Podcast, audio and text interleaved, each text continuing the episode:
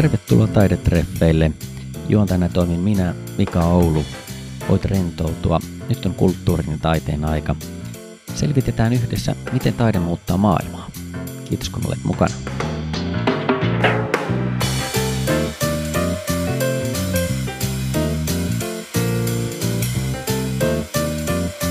Taidetreffeillä vieraana on muusikko, joka puhuu kiusaamista vastaan sekä osaa olla rohkeasti omana itsenään esillä. Hänen kappaleessa käsitellään kipeitä ja vaikeitakin asioita.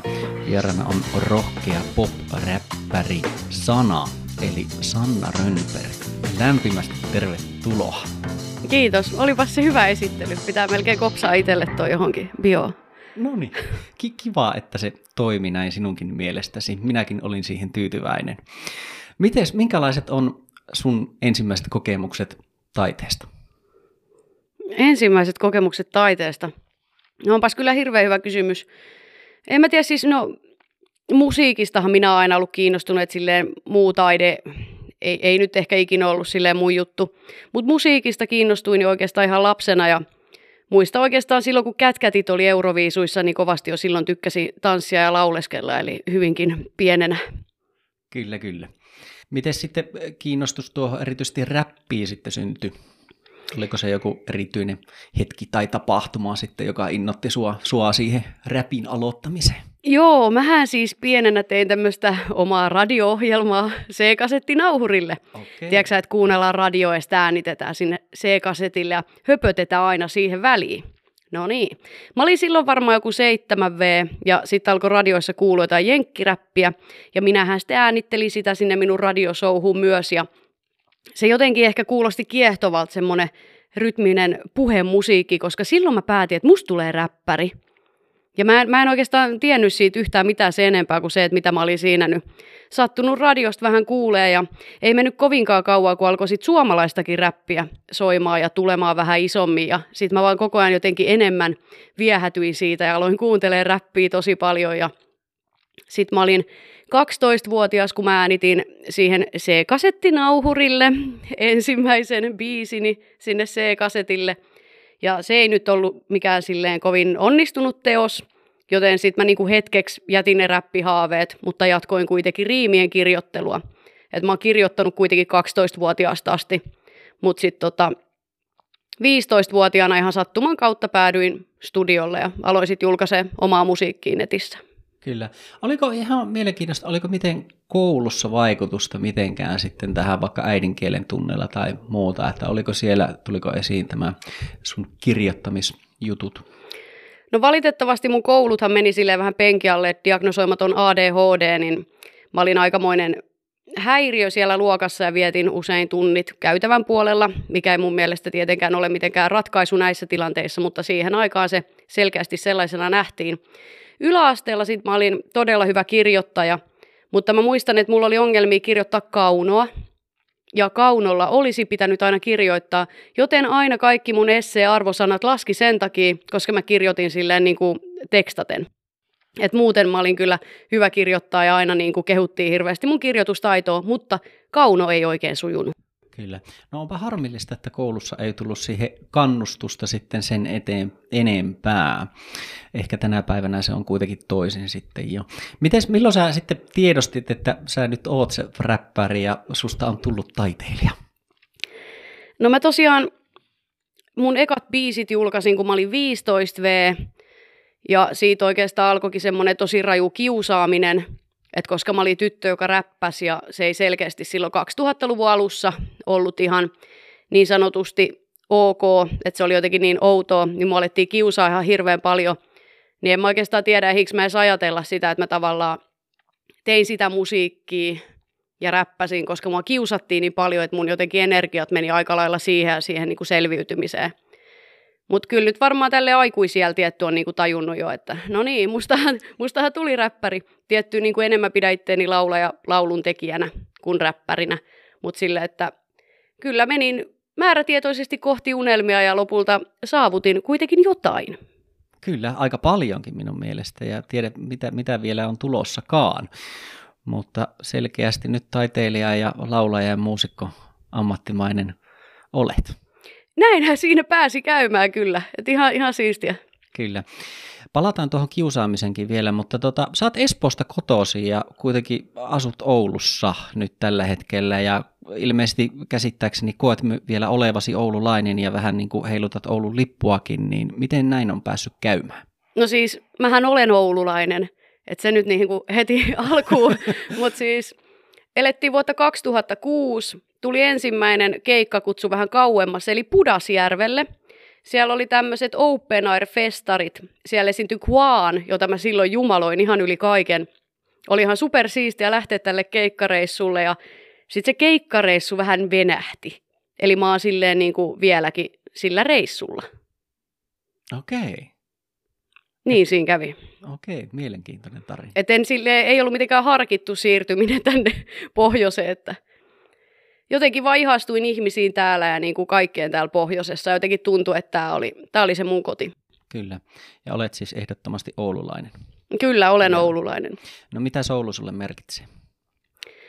No siis mä oon tosi kauan tosiaan jo asunut täällä, että 2000, tai no tosi kauan, kaikki on suhteellista, mutta silleen 2006 vuonna tulin tänne ja olen täällä asunut ja viihtynyt, enkä halua täältä lähteä pois, niin kyllä musta tuntuu, että se kertoo kaiken oleellisen Kyllä. M- miten sä koet sitten oululaisen tämmöisen kulttuuri- ja taidekentän? No mä oon oikeastaan ihan väärä ihminen kertoa näistä, koska mä en tiedä mistään mitään. Et mä oon aina ollut vähän semmoinen yksinäinen susi, että mä en hirveästi tunne muita tekijöitä täältä, enkä mä tiedä oikein näitä Oulun piirejä tai mitään, niin mä en oikeastaan tohon osaa vastata yhtään mitään. Niin. No miten sä oot saanut keikkaa itse sitten? En mä tiedä, kysytään keikalle ja sinnehän mä sitten menen, minne, niin. minne tilataan. Ei kai siinä se kummempaa. Kutsu käy, niin kyllä sitä mennään. Kyllä, mutta on, on ollut kuitenkin tarpeeksi keikkaa sitten Oulussakin. No eihän nyt ikin voi sanoa, että on tarpeeksi keikkaa, että se mukavaa, että niitä olisi enemmänkin, mutta en mä tiedä vaikuttaako siinä sitten just se, kun ei, ei tunne ketään tai ei ole sillä lailla verkostoitunut, että olisiko se helpompaa saada niitä keikkoja, jos olisi jotain kontakteja. Niin, kyllä. Mitkäs paikat Oulussa on sulle semmoisia suosikkipaikkoja, mistä sä tykkäät Oulussa? Puhutaanko ihan yleisesti joo, joo, vai? kyllä. Hitsi, onpas kyllä nyt tosi, tosi hankala kysymys tälle äkkiseltä. Ja kaikki paikat, mitä tulee mieleen, niin on tuolla Kempeleen puolella tietenkin. No kerro sieltä. No siis Kempeleessähän on ihan mahtava tämmöinen keilaravintola Bowlis. Mä tykkään erityisesti siitä, siellä on mukava semmoinen rauhallinen tunnelma ja ihana sisustus, siellä on mukava hengailla. Ja sitten tietenkin, jos mietitään niin kuin tapahtumapaikkana, niin Tsemppi-areena, sitten taas Kempeleen puolella sekin.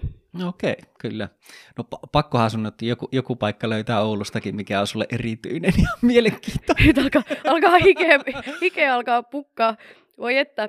No siis, no Oulussa ehkä parasta on niin kuin toi Ainolan puisto. Että mä tykkään varsin just niin kuin kesäisin tai syksyisin, niin siellä on, siellä on mukavaa käydä kävelemään. Rauhallista ja tosi nättiä. Kyllä. Se on aika erityistä, kun löytyy tuommoinen iso puisto ja ihan keskellä kaupunkia. Että ei tota, ainakaan tuolla Euroopassa välttämättä joka paikasta löydy semmoisia. Näinpä. Mistä sä löydät inspiraatio ja sun musiikkiin ja sun sanotuksiin? No siis mun sanotuksethan on mun elämästä. Ne on mun omia kokemuksia ja mun elämää. Ja jos on kuunnellut mun musaa, niin tietää, että ne on aika synkkiä ne sanotukset, että mä oon tämmönen niin synkkien tarinoiden kertoja – mutta on mun elämässä myös niitä tietty hyviä iloisia juttuja, onnistumisia, että ei, ei kaikki ole ihan niin surullista kuin mitä biisit antaa olettaa. Mutta jotenkin itse on vaan enemmän profiloitunut tuommoiseen melankoliseen musaan ja musta tuntuu, että en mä edes osaisi tai haluaisi tehdä mitään ilosta musaa. Se ei ole mun juttu. Mä tykkään, että on tommosia vaiettuja ja isoja aiheita ja semmosia, mistä ehkä kaikki ei ihan niin uskalla puhua. Ja sitten mä tykkään myös tarkastella aiheita vähän eri kulmista. Että sulla voi olla joku teema, mutta sitten sä teet biisejä, missä katot vähän niin kuin huoneen eri nurkilta sitä, niin mun mielestä se on myös ihan hauskaa. Kyllä, uudenlainen tulokulma johonkin asiaan. Tosiaan monissa sanotuksissahan on siellä aika näitä voimakkaita teemoja. Siellä on kiusaamista ja paha oloa ja kuolemaa ja pettämistäkin. Ja miten nämä aiheet on sitten tietenkin se oma elämän kauttahan ne on tullut tota, niin kuin musiikki, mutta mik, miksi sä haluat käsitellä erityisesti niin kuin tämmöisiä aiheita? No mulle ehkä isoin teema on tietty toi kiusaaminen. Mulla on tosiaan siitä valitettavasti aika rajua kokemusta niin tuolla koulumaailmassa kuin sitten myös somekiusaamisesta. Ja mä oon ottanut vähän elämän tehtäväksi kiusaamisen vastaisesti puhumisen ja käyn puhumassa sitten myös kouluilla aiheesta. Sitten toinen mun iso teema on toi päihdepuoli. Mulla on siis alkoholiongelma taustalla. Nyt mä oon ollut raittina yli kahdeksan vuotta – mutta koen senkin erittäin tärkeänä sen oman kokemuksen kautta, että pystyisin puhua myös päihteiden vastaisesti. Ja toki sitten nämä mielenterveysasiat on mulla isona siellä myös, että mulla on itselläni mielenterveydellisiä haasteita, joista avoimesti on puhunut ja pyrin tuomaan niistä myös tietoutta sitten esille. No hyvä, koska minä olen valinnut kaikki nämä teemat, että käsitellään näitä jollakin lailla sitten tänään. Mahtavaa, niin. tästä tulee pitkä jakso. se, se kuulostaa oikein hyvältä. Tuo kiusaaminen, se on tosiaan yksi näistä sulle tärkeistä teemoista ja ehkä erityisesti vielä korostuu jotenkin varmaankin naisräppärinä, ainakin näin olen käsittänyt, niin minkälaisia kokemuksia ja näkemyksiä sulla sitten tästä aiheesta on? No siis tosiaan silloin, kun aloitin räppäämisen 2000-luvun alkupuolella, ei oikein ollut tyttöjä tai naisia, jotka räppäsi. Mariska oli silloin tullut, mutta hän on just sen verran mua vanhempi, että hän oli ihan aikuinen ja levyyhtiön leivissä jo silloin ja minä sitten teini-ikäisenä yksin aloin musiikkia tekemään, niin mä luulen, että mä olin semmoinen niin sanotusti helppo uhri siihen kiusaamiseen ja se tosiaan oli ihan kaduilla, että mulle huudeltiin perään, mutta mua uhkailtiin, mua vedettiin turpaa, jopa siis ihan aikuiset ihmiset kävi mun päälle sen takia, että mä räppäsin. Et se on ihan sairasta ja nyt kun jälkikäteen miettii, niin eihän sitä voi ymmärtää, että miksi, miksi niin tapahtui. Ja sitten se, että mä en puhunut siitä oikein kellekään. Mä purin sitä mun pahaa oloa vaan siihen musiikkiin. Ja sitten mä samalla kasvatin semmoista kuorta, suojamuuria. Ja se oli mun mielestä virhe, että aina sanotaan, että joo, sun pitää kasvattaa semmoinen kuori, että sä kestät. Ei, ei, älkää ikinä tehkö sitä. Mun mielestä se on tosi suuri virhe. Mä vielä tänä päivänäkin yritän purkaa sitä suojamuuria, tehdä niinku reikiin siihen. Mutta se on ihan tosi hankalaa, kun sitä on mm. kasvattanut niin pitkään. Kyllä ehkä sen takia sitten voi läheisyys ja tämmöiset asiat kärsiä myöskin sitten, jos tulee kova, kova, kova kuori siihen, että ei uskalla päästä sitten muita ihmisiä sitten lähelle. Miten tuo kiusaaminen, luuletko, että se johtuu sitten paljon näistä kiusaajien omasta pahasta olosta ja tämmöistä, vai mistä se kumpuaa? Siis ehdottomasti kiusaaminen aina johtuu kiusaajan omasta pahasta olosta. Aina, jos puhutaan nuorista, niin aina siellä kotona esimerkiksi jotain – ja nimenomaan kouluissakin pitäisi enemmän puuttua siihen kiusaajan auttamiseen kuin siihen, että siirretään se kiusattu eri kouluun. No mitä helvettiä se auttaa? Se kiusaaja ottaa uuden uhrin ja se jatkuu, se sama juttu. Että sä voit siirtää sieltä vaikka puoli koulua eri kouluun. Se ei auta mitään, kun nimenomaan sitä kiusaajaa pitää auttaa ja löytää se syy. Miksi hän tekee näin? Eihän hyvinvoiva terve ihminen toimi niin. Eihän me kiusata muita, poljeta muita alas. Ei. Et kyllä se aina pitäisi nimenomaan auttaa. Siis totta kai tuetaan ja autetaan myös kiusattua, mutta mun mielestä nyt olisi se aika, kun meidän pitää keskittyä myös niihin kiusaajiin, tosi vahvasti auttaa heitä. Kyllä. Minkälaisia keinoja näet siinä, että voitaisiin auttaa näitä kiusaajia ja puuttua siihen, että heillä olisi myöskin hyvä olla, että ei tarvitsisi tarvis sitten kiusata muita. Että nehän voi johtua kummuta monenlaista syistä, että se voi olla omassa perheessä on hankalaa ja on, ei, ei ole niin oppinut käsittelemään niitä asioita muulla lailla, että purkaa sitä omaa pahaa oloa sitten, sitten esimerkiksi toisiin. Mutta mi- miten pystyttäisiin puuttumaan sitten tämmöisiin asioihin? Toki kasvatusvastuu on aina siellä kotona. Sitä ei voi kouluun tai viranomaisille sysätä, että kyllä se lähtee sieltä kotoa vanhemmista, että oltaisiin läsnä, osallistutaan sen nuoren elämään, ollaan kiinnostuneita, miten se voi. Katsotaan vähän, että mitä se vaikka siellä somessa tekee. Ja sitten taas koulumaailmassa, jos vaikka joku huomaa, että kaveri kiusaa tai kaveri voi huonosti, niin että siitä kertoo aikuiselle. Se ei ole mitään vasikointia, vaan se on nimenomaan sitä, että sä välität siitä ihmisestä ja haluat auttaa sitä. Lapsi tai nuori ei osaa käsitellä näitä asioita eikä tiedä miten toimia, joten siksi aina pitää kertoa aikuiselle. Kyllä, se on erittäin hyvä ohje, että suosittelen sitä lämpimästi, että aikuisilta voi saada siihen tukea ja turvaa sitten tämmöisiin tilanteisiin. Miten tota, sä oot itse kokenut kans tätä kiusaamista ja käsitellyt sitä tietenkin totta kai tämän musiikin ja äh, sanotusten kautta. Miten muuten sä oot päässyt yli siitä sitten ja miten sä oot päässyt siihen tilanteeseen, että sä oot alkanut purkamaan sitten tätä ulkokuorta, minkä rakensit? No tosiaan nuorena mä olin sen verran hölmö, että mä en kertonut siitä kiusaamisesta kellekään.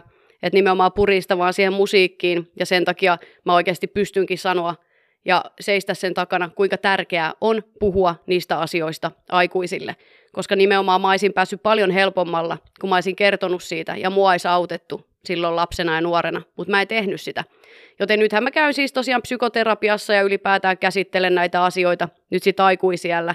Ja niistä on tietty tullut luke- lukemattomia ongelmia mulle siitä kuoren rakentamisesta ja siitä sulkeutumisesta ja tietty kaikesta siitä fyysisestä pahoinpitelystä, kaikesta mitä mä oon joutunut kokea, niin totta kai se on jättänyt ihan hirveän syvät jäljet muhun ja mä toivon, että kukaan ei joutuisi kokea sellaista. Nyt sitten aikuisena tosiaan puran musiikkiin, niitä ajatuksia käyn kouluilla puhumassa ja yritän siellä kouluilla puhua just sillä tavalla, että ihmiset tavallaan välttäisi ne samat kuopat. Ja siellähän nimenomaan kannustetaan aina puhumaan, puhumaan, puhumaan, että kukaan ei jäisi yksin asioiden kanssa. Onko kaikki opettajat, jotka kuuntelee san- sanavieraaksi sinne puhumaan sitten kiusaamisesta? Miten ootko kohdannut uudelleen näitä äh, kiusaajia, jotka on sitten sua nuoruudessa tai lapsuudessa kiusannut ja minkälaisia kohtaamisia sulla on ollut? No en ole sillä lailla mitenkään kasvotusten kohdannut, mutta pidän paljon TikTokissa live-lähetyksiä. Ja siellä sitten jokunen viikko sitten puhuin taas kiusaamisesta, puhun siellä siitä tosi paljon, koska siellä on nuoria. Niin koen, että se on hyvä alusta siihen keskusteluun. Ää, mun liveen tuli ää, henkilö, joka sitten sanoi, että mä kiusasin sua silloin, kun sä olit nuori. Ja ekana, tiedätkö, silleen, niin kuin kaikki karvat nousi ihan pystyyn. Mä olin jotenkin ihan kauhistunut, että okei, että mitähän, mitähän niin kuin seuraavaksi tulee. Ja meni vähän siinä vaikeaksi. Ja sitten hän jatkoi, että häntä on kaduttanut se hirveästi. Että hän on kärsinyt koko elämänsä siitä, että hän kiusasi minua. Sitten mä olin jo vähän siis silleen niin kuin tippasilmässä, että okei. Sitten se niin kuin pyysi anteeksi ja sanoi, että nykyään hän omien lastensa kanssa kuuntelee mun musiikkia. No niin. Sitten mä olin silleen, että okei, että arvostan suuresti, että hän tuli, tuli pahoittelemaan, tuli kertomaan sen. Hän myös kertoi siitä, miten paljon se on häntä vaivannut ja se just ehkä avasi mun silmät siihen, että niinpä mun pitää myös puhua näiden kiusaajien puolesta, koska nimenomaan jos oikeasti aikuisena vielä tämmöinen kiusaaja kärsii siitä, mitä se on tehnyt lapsena, niin onhan sekin oikeasti ihan hirvittävä kohtalo. Mm, kyllä, se on kaikille, kaikille osapuolille on trauma sitten tämä myöhemmässä vaiheessa. Onko sulla jotakin semmoisia tiettyjä kiusaamiseen liittyviä kokemuksia tai muistoja, jotka erityisesti sitten vaikuttanut sun musiikkiin, mistä sä oot suoraan tehnyt sitten kappaleita tai jotain muuta? No ehkä vahvimpana esimerkkinä sanoisin mun Palanut maa-nimisen biisin, jossa käytiin suoraan näitä nettikommentteja. Eli kommentteja mitä nämä ihmiset sanoo mulle. Ja siellähän on ihan hirveitä juttuja. Niin se on ehkä semmoinen niin kuin musiikillisesti ollut isoin ja ehkä jopa tavallaan hankalin projekti tuoda ne oikeasti ilmi ja kaikkien ihmisten kuultavaksi, ne ikävät kommentit. Mutta siinä ehkä oli sekin hyvä puoli, että kun mä toin, tai mä tein tämän biisin, ja mä julkaisin sen, ja mä olin silleen, että antaa tulla vaan, että ei tunnu missään. Niin ne lopetti sen ne, ne samat tyypit, ne ei tullut enää kommentoimaan. Et mä jotenkin luulen, että kun nekin kuuli sen biisin, niin ne ehkä tajus, että eikä, että onko mä oikeasti sanonut näin, että tämähän on ihan hirveetä. Niin se oli jotenkin semmoinen, että ne, ne niin kuin lopetti sen siihen. Että sillä biisillä oli kyllä sit aika iso, iso merkitys selkeästi lopulta. Toinen sit mun biisi on Tuntematon. Se musiikkivideo oikeastaan tosi hieno, se kannattaa käydä katsomassa. YouTubessa, että siinä on tämä somekiusaaminen tuotu oikeaan elämään siinä musiikkivideolla. Ja se on aika raju, mutta varmasti aika silmiä avaava. Ja toi tuntematon biisikin oli, oli jo sillä kulmalla, että mitä ihmiset on mulle sanonut, mutta se ei ollut ihan kuitenkaan niin, niin kuin suoranaisesti kuin sitten tämä seuraajansa palannut maa. Mutta siinä on kaksi erittäin vahvaa somekiusaamista käsittelevää biisiä. Suosittelen kyllä kaikille kuuntelemaan ne. Joo, tuossa tuntemattomassa on Sanotaan, että siinä biisissä on jo semmoinen alku, aika voimakas alku, että se kyllä väkisinkin herättää huomioon ja tota, pistää miettimään, että miksi tämmöisiä asioita joku sanoo biisissä ja sitten se ehkä pistää miettimään, että tota, miten joku niitä sanoo jollekin ihan muuten tuolla. Ei välttämättä ehkä uskalta sanoa tämmöisiä asioita ihan suoraan päin naamaa, että sitten Joo, tämähän on sinänsä jännä, miten tämä kehitys tässä kehittyy, mutta silloin 2000-luvun alkupuolella tosiaan tämä kaikki palaute oli siellä kaduilla. Ja tosiaan siellä huudeltiin perään, haukuttiin, tosiaan vedettiin ihan turpaankin. Sitten silloisella Mikserinet-sivustolla tuli tämmöinen vieraskirja, mihin pystyi sitten anonyyminä kommentoida. No sittenhän se siirtyi sinne vieraskirjaan tietenkin se kaikki kommentointi – sen jälkeen tuli tämä YouTube-aikakausi ja kaikki se kommentointi oli siellä. Ja nykyään on sitten TikTok. Ja sehän on sitten nyt siellä se sama jengi. ja anonyymenä kun pystyy kommentoida, niin se on siirtynyt täysin mun, mun mielestä ainakin sosiaaliseen mediaan. Et en muista enää niin kuin vuosia vuosia, että kuka olisi tullut mulle päin naamaa mitään sanoa. Mm. Miksi luulet, tai, tai mitä luulet, onko se hyvä asia, että pystyy tämmöisissä keskustelufoorumeissa olemaan sitten anonyyminä? No siis mun mielestä tässä tapahtuu se pieni semmoinen harhaluulo, että vaikka ne nuoret, ne luulee, että ne on anonyymeinä, ne uhkailee siellä, ne haukkuu, ne sortuu vaikka kuinka moniin rikoksiin, ja ne ei ymmärrä, että kun joku nostaa sen syytteen, niin kyllä poliisi saa kuitenkin selville, että kuka sen nimimerkin takana on. Ja tämä on myös semmoinen asia, mistä mä puhun siellä kouluilla, kun käydään, koska ihan hirveetä ajatella, että joku nuori ihan niin kuin tahtomattaan hetken mielijohteesta laukoo sinne nettiin jonkun semmoisen kommentin, mistä se tulee vastaamaan sitten oikeasti lopuelämäänsä. Niin, ja sitten voi käydä vaikka niin, että on jopa ministeri, ministerinä ja sitten omat keskustelut nousevat ylös sieltä ja ne ei olekaan enää niin miellyttäviä sitten. Näinpä juuri, että mä ymmärrän sen, että varsin lapsena ja nuorena ei oikein ajatella sille elämää pidemmälle, mutta mä pyrin sitä viestiä viemään, että pitää miettiä niitä seurauksia. Että kaikella, mitä tekee, on seuraukset. Ja aina se, että kun miettii tavallaan asioita omalle kohdalle, että se on tosi yksinkertaista. Mieti aina, niin kuin, että olisiko susta kivaa, että sä saisit semmoisen kommentti, tai olisiko susta kivaa, että sulle tehtäisiin niin. Että aina kohdeltaisiin muita niin kuin toivotaan muiden kohdeltavan meitä. Että se on tosi yksinkertainen ohjenuora, millä pääsee erittäin pitkälle. Kyllä. Sitten tota, kun kiusaamisesta olet pitkän, pitkän ajan kirjoittanut ja varmaan oma suhde ja ymmärrys on kasvanut myöskin sitten vaikka terapian kautta ja tätä kuoren purkamisen kautta ja vaihtunut ehkä osittain siinä kiusaamisessakin ja siihen liittyvissä asioissa, niin miten onko sun oma suhtautuminen joihinkin biiseihin, mitä sä oot tehnyt aikaisemmin, vaihtunut tai muuttunut vai löytyykö niistä edelleen ne kaikki oikeat asiat, mitä olet halunnut sanoa? No siis, minähän olen tehnyt musiikkia 18 vuotta ja mukaan ehdottomasti mahtuu myös semmoisia biisejä, mistä en ole kovin ylpeä. Ja ehdottomasti siellä on semmoista arvomaailmaa, mitä mä en edusta nykyään. Että se, että päihdeongelmainen teini on tehnyt niitä biisejä nykyään mä oon kuitenkin aikuinen ja absolutisti, niin tota, siinä on aika, aika iso kuilu siinä välissä. Että nämä on tullut tehtyä, sille ei voi mitään ja niin aikoina ne on auttanut sit tuhansia tuhansia ihmisiä, niin ei se ole täysin turha ollut, että on tullut kirjoiteltua sellaisia biisejä, mutta totta kai monet kun kyselee, että miksi mä en lisää vaikka niitä vanhoja biisejä Spotifyhin, niin siis juuri siitä syystä ne ei edusta mua nykyään mitenkään. Mm-hmm ja keikalla ei välttämättä niitä sitten kuulla enää. Ei ehdottomasti, että me ollaan keikoille nostettu parista mun ns. suurimmasta nuoruusien hitistä pätkät kyllä ja versioitu ne vähän uudestaan, mutta sen enempää vanhoja biisejä ei tulla kyllä keikoilla ikinä kuulemaan. Kyllä. Mutta sehän on mahtavaa, kun voi versioida ja tehdä u- uudelleen ja sitten niin kuin huomata, että hei, olenkin oppinut tästä asiasta ja tämä asia onkin vähän toisin ja tehdä siitä vaikka sen uuden version sitten.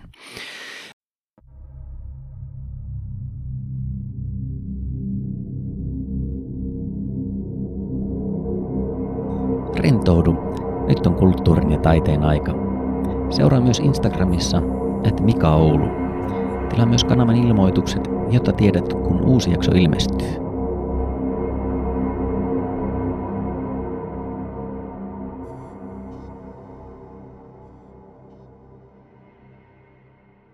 Mites, ketkä on sun suuria esikuviasi sitten musiikin luomisessa ja musiikin saralla ja miten ne on vaikuttanut sinuun sitten taiteilijana ja ihmisen? No siis alkuurasta tietenkin täytyy nostaa Mariska, että hän oli tosiaan näitä ensimmäisiä naisia, jotka sitten Suomessa alkoi räppäämään tai ainakin niin kuin nousivat julkisuuteen, niin totta kai Mariska innotti mua tosi paljon ja sai jaksamaan kohti niitä omia unelmia, että vaikka se mulla olikin vähän kivistä se alku siinä. Ja sitten nykyään, no joo, edelleen Mariska, arvostan kovasti hänen sanoituksia. Ja sitten toisena Vesala, mieletön sanottaja, että mä oon aina ollut semmoinen sanotusihminen ja mulle sanotukset on hirveän tärkeitä ja mä voisin hinkkaa niin kuin maailman loppuun asti jonkun mun biisin sanotuksia, välillä mä niin kuin teenkin ja tuottaja on sitten jo silleen, että hei Sanna, että nyt mennään eteenpäin, että ei me voida niin kuin hinkata tätä ihan näin pitkään, että mä jotenkin arvostan niin paljon sanotuksia, että Mariska ja Vesala on ehdottomasti mun esikuvat. Kyllä. Minullakin ihan kirjaimellisesti kävi tässä kylmät väreet, kun tota, mainitsit nämä nimet, että on, on aika kovia artisteja, tykkään, tykkään myöskin. Ja Vesalalla on äh, esiintyminenkin aika kohillaan ja oli muun muassa muista se UMKssa, kun sillä oli se väliaikashow, niin olihan se aika, oli aika oksat pois ja pysäyttävä, pysäyttävä show. Ootko nähnyt sen? Oon kyllä ja on Vesala muutenkin nähnyt pari kertaa livenä, että on ihan loistava live-esiintyjä. Kyllä. Miten tota, onko ulkomaalaisia räppäreitä? Itse ainakin muistan tuommoisen naisräppäri, joka joskus teki, niin, niin joka, jota, jolta itse ostin CD-levy. Ainakin oli Fiiven, oli ruotsalainen, en tiedä, oletko tietoinen tai kuullutkaan hänestä, mutta onko ollut muita niin kuin, tämmöisiä ö, ulkomaalaisia naisräppäreitä sitten, jotka olisi ollut siellä vaikuttamassa? Ei oikeastaan, että nimenomaan mulla koulut meni vähän penkin alle ja en kieliä osaa oikeastaan yhtään, ja koska ne sanoitukset minulle merkitsee ihan mielettömän paljon, niin ei ole tullut hirveästi kuunneltua ulkomaalaisia. Et mieluummin just suomalaisia, että ymmärtää ne tekstit ja sitten myös aina peilaa vähän niiden tekstien merkitystä omaan elämään ja analysoi niitä hirveästi, että se on mukavaa. Kyllä on se kyllä mielenkiintoista nähdä, että se, että millä lailla tota, ehkä naisräppäritkin on nykyisin saanut, saanut enemmän sitä jalansia ja voisi ehkä vieläkin saada enemmän. Mutta ei se ehkä enää ole kuitenkaan totta tuo laini tuosta palannut maakappaleesta vai onko, että kukaan ei pyydä naisräppäreitä soimaan? No tämä on siis suora kommentti nimenomaan, mitä mulle on tullut, että ei kukaan pyydä niin kuin mimmiräppiä soimaan. Se on tosiaan just näitä nettikommentteja, niin tota, mun mielestä se on vuosien myötä mennyt koko ajan helpommaksi, mutta edelleen se on vähän sellaista, että niin kuin naiset joutuu todistelemaan tosi paljon enemmän. Että jos vaikka TikTokissa tulee joku äijä ja se räppää vähän offbeattia ja siitä ei oikein saa mitään selvää, niin kaikki on silleen, joo joo, hitti, hitti, vähän saat kova. Sitten tulee joku mimmi, joka räppää tosi hyvin, niin jengi on vähän silleen, no mitä helvettiä, että eihän, ei naiset osaa räppää. Et vieläkin se asenne siellä selkeästi on, mutta ollaan siinä menty kuitenkin parempaan suuntaan, että kyllähän mimmiräppiä kuunnellaan. Esimerkkinä Etta. Ihan siis superkova ja tehnyt loistavan uran jo nuoreen tai nuoresta iästä huolimatta, että siis siinä on ihan mieletön tekijä ja hän varmaan on osaltaan myös ollut tässä vähän niin kuin edelläkävijä ja avannut ovia myös meille muille siinä samalla. Että kyllä nykyään on paljon paljon taitavia naisia, jotka räppää, mutta jostain syystä vaan ihan hirveän monet ei tuu semmoiseen suuremman kansan tietoisuuteen. Mm, kyllä. Ehkä se on totta, mutta kyllä itsekin kun tuossa huolimatta tästä haastattelusta, että se ei ehkä liittynyt kuitenkaan tähän, mutta tuossa kun olin Serkun nelikymppisillä ja tota, ää, olin kuullut tota itse asiassa radiosta tämän kappaleen, tämän Idleman remixin tekemän ää, tämän, tota, tämä biisi on sulle. Siis kuulit radiosta? Joo, kyllä. Miten se on mahdollista? Onko se soinut jossain? Mm, Häh? On, on, on. Se soi itse asiassa, kun sinä olit Radio Kalevan haastattelussa, niin se soi silloin. Aivan, eli joo, no niin, Radio Kaleva on siinä mielessä hyvä, että he soittavat tämmöistä paikallista. Mä en ole miettiä, että siis missä se on voinut soida, mutta hyvä, Radio Kaleva on kyllä kova. Kyllä, nimenomaan. Sen, sen kun kuulin, tota, niin, niin olin, olin aivan myyty, että sehän on ihan jäätävä pängeri. Se on ja... kyllä siis harmittaa, että kukaan muu radio ei nimenomaan sitä soittanut. Siksi mä jo hetkeksi niin kuin hämmennyin, että onko sä oikeasti kuullut sen radiosta, mutta aivan, Radio Kaleva. Kyllä. kyllä. Ja tota, sitten täällä bileissä, niin, niin siellähän minä sitten, siellä oli semmoista ehkä, no nelikymppistä porukkaa ja muuta, ja siellä tämmöistä suomipoppia ja muuta soitettiin sitten, ja sitten mä Serkulle, että hei, pistäpä tuo soimaan, että tuo on tosi kova biisi, ja sitten sitten, no sopikohan se, mä, että kukaan ei tiedä, huomaa ainakaan sen puolesta, ja se tuli soimaan sen jälkeen useammankin kerran sitten sinä iltana, että se on jäätävä bängeri. Jes, ja näinhän se kyllä on, ja siksi mäkin yritän aina sanoa mun kuuntelijoille, että jakakaa biiseitä ja kavereille ja puhukaa niistä ja suositelkaa niitä, koska siis hirveän hyviä biisejähän mulla on, kun vaan ne niinku tavoittaisi kuuntelijoita. Niin tässäkin kiitos, kiitos kovasti, että olet sitä siellä soittanut. Ehkä se jäi jonkun muunkin soittolistalle vielä. Ihan varmasti, tota, että niin, niin, niin hyvä biisi se on. Miten tota, päädyit muuten tähän yhteistyöhön, että miten tämä? No tota, Daniel Lehtonen, eli Idolman, lähestyi mua, että voisiko hän tehdä jonkun remiksi mun biisistä. Ja mä en, mä en tuntenut hirveästi tätä hänen musiikkitaustaa. Mä tiesin, että hän olisi räpännyt tällä Bile Dani nimellä – mutta mä en tiennyt tästä konemusataustasta mitään ja hän sitten lähetti mulle muutaman teoksen ja ne oli ihan sairaan hyviä. Ja sitten mä ajattelin, että joo joo, tässä on sulle niinku raidat, tee vaan. Sitten mä muistan aina, kun hän lähetti mulle se ekan vedoksen takas, niin mä kuuntelin sitä autossa ja tyyliin niin kuin katto oli räjähtää irti, koska se oli niin hyvä. Et silloin mä olin silleen, että okei, tämä on kova. Mutta nimenomaan tosi harmillista, ettei se päätynyt sitten soittoon oikeastaan mihinkään. Hmm. Se, mutta ehkä se vielä ehtii päätymään. Kyllä, kyllä. Monestihan on silleen, että biisit lähtee vähän hitaasti ja nimenomaan siinä vaiheessa, kun mäkin saisin yhden semmoisen niin sanotusti ison hittibiisin, niin kyllähän se koko katalogi sieltä yleensä lähtee sitten mukana ja ihmiset kuuntelee kuitenkin useampia biisejä. Että kyllä senkin biisin aika varmasti vielä tulee. Kyllä varmasti. Sitten jos vähän tuosta mielenterveydestä, kun sä oot ollut aika avoin siitä keskustellessa, niin minkälaisia haasteita sä oot itse kohdannut sitten? No siis mullahan ADHD diagnosoitiin nyt aikuisiellä ja tietty se on semmoinen, mistä isoimpia ongelmia silloin lapsena tulikin, että kun oli niin hirvittävän vilkas ja menevä ja ei tosiaan siellä koulussa oikein pystynyt keskittyä, vaan häiriköi sitten aika paljon ja vietiin valitettavasti ne oppitunnit siellä käytävällä. Olemme sitten myöhemmin iskältä kysynyt, että eikö sillä ikinä käynyt mielessä toi ADHD, niin se oli vaan, että ei käynyt mielen vieressäkään, että se vaan ajatteli, että mä oon semmoinen vilkas luonne. Et aivan. Ja se on jännä, että niin kuin koulussakaan ikinä kukaan ei sitä ajatellut, että vaikka mulla todettiin keskittymishäiriö ja hahmottamishäiriö, niin miten ei käynyt mielessä sitten se ADHD. Että olisi sinänsä kyllä kummasti helpottanut mun elämää, jos, jos se olisi todettu jo lapsena. Ja siksi on hyvä, että nykyään noita, tai on tietoa paljon enemmän ja noita sitten huomataan myös paljon herkemmin kuin silloin. Ja sitten yläasteella niin keskittymisongelmat jatkuivat ja silloin mä pääsin siihen pienryhmään opiskelemaan. Siitä mä kyllä kuulin, että niitä ei ilmeisesti nykyään enää ole näitä pienryhmiä sen takia, ettei niinku eriarvoisteta opiskelijoita.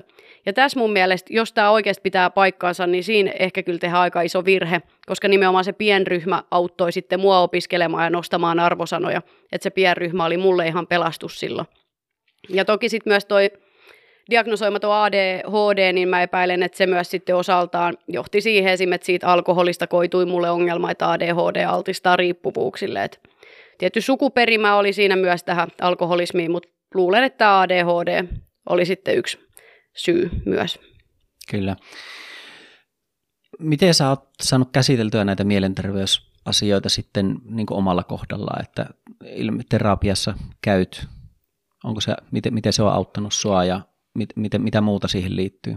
Joo, siis ADHD lisäksi mulla on kaksisuuntainen mielialahäiriö myös, ja sitten mulla on autismin kirjon piirteitä. Niin tota, aloin itse käsittelemään silloin, kun mä oikeastaan lopetin päihteiden käytön vuonna 2015, niin aloin sen jälkeen sitten vähän tutkailemaan itseäni ja mun toimintatapoja ja ylipäätään piti tutustua itseensä täysin uudestaan, koska oli kymmenen vuotta ollut koko ajan tosi sekasin. Ja aloitin semmoisen itse tutkiskelumatkan, joka sitten jatkuu tietenkin edelleenkin ja tosiaan psykoterapeutin kanssa käydään asioita läpi ja siellä lähinnä pureudutaan siihen mun arkeen ja siihen, että miten mä jaksan arjessa ja mitä apukeinoja esim. olisi, että mulla olisi vähän helpompaa mun arjessa.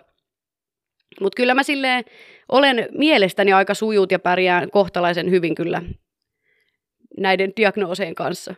Kyllä, se, se on mukava kuulla. Mistä sä oot saanut rohkeuden sitten tulla esille näiden asioiden kanssa ja puhua, kun monesti ne mielenterveysasiat on semmoisia, että ei niistä kauheasti haluta tulla esille ja halutaan pitää ne siellä piilossa ja maton alle lakaista? Muistan oikeastaan silloin, kun myönsin alkoholiongelmani ja annoin sitten ekaa haastattelua siitä. Silloin hirveästi vielä nuoret naiset ei ollut tullut ulos alkoholiongelman kanssa. Ja sitä pidettiin tosi semmoisena niin kuin myyttinä, että sanottiin aina, että eihän nuori voi olla alkoholisti ja ainakaan nuori nainen ei voi olla alkoholisti. Niin mä ajattelin, että tästähän on pakko puhua, koska mä en varmasti ole ainoa. Ja muistan, kun puhuin sitten aiheesta, niin sen jälkeen alkoi tulla useampia ulostuloja. useampi nainen uskalsi puhua niistä ja sen jälkeen myös niin kuin nuoret miehet lähti puhumaan niistä.